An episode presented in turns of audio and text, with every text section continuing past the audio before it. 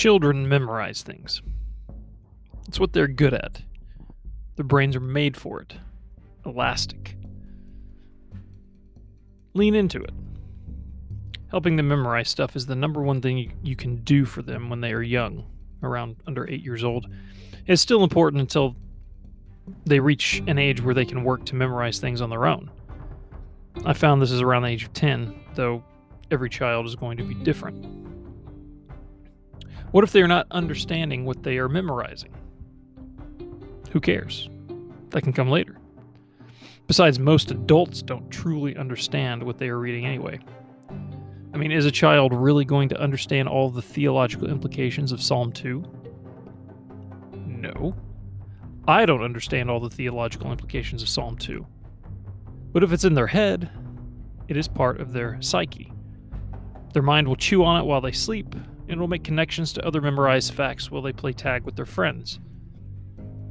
All of this work gradually becomes part of the soil of their mind from which creativity can grow. If they memorize something while young, they will have it with them for the rest of their lives. Since your children are memorization machines, it is not hard to get them to memorize things, but it will, will require some work, patience, and above all, consistency. Personally, I spend a little time every night helping them memorize scripture right before our regular reading time. I spend about five minutes per child, going over what they have already memorized from the passage and then practicing the next line or two. And this is a good way for you to be involved directly in their education yourself, as every father should be. Over the past two years, my oldest has memorized 10 Psalms on just five minutes per night.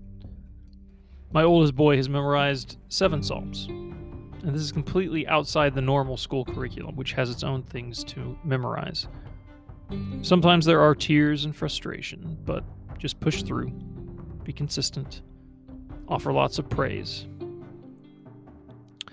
It's not really hard, it's four steps.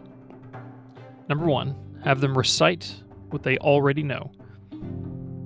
And this is important. If they get stuck, do not help them immediately. It's important that they struggle a bit. About 50% of the time, they figure it out on their own and having them go back and start a line or two from before can help them get momentum again. It's been shown that if you struggle to memorize something, you'll retain it longer. If you struggle to bring something to the forefront of your mind, you will retain it longer. It helps build those pathways. The second thing, read aloud the new line or lines and have them repeat it and do this a few times. Number three, have them recite the new lines on their own a few times. It's okay if you have to give them a hint or two. And number four, link the new line with what came before. And this is the other important part. Have them start a line or two back and then recite back, including the new lines. Do this until they, they can do it without any hint. And once they can do this last part, you move on to the next line. And you might be on a new line for a whole week before they get it. Sometimes it only takes a single night. The important thing is to be consistent and patient. Systems over goals. Now, if I told you my goal was to have one of my kids memorize 10 Psalms, that would have been extremely daunting. Five minutes a night, five or six nights a week, that's doable. What do you want them to memorize? You want them to memorize stuff that is good, beautiful, and true.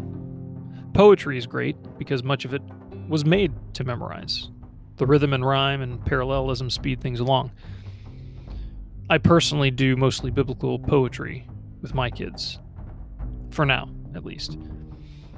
If you are not a Christian, you will want to use your own holy book of your choice. If you're not religious, you can still find great passages in Scripture you find true and helpful.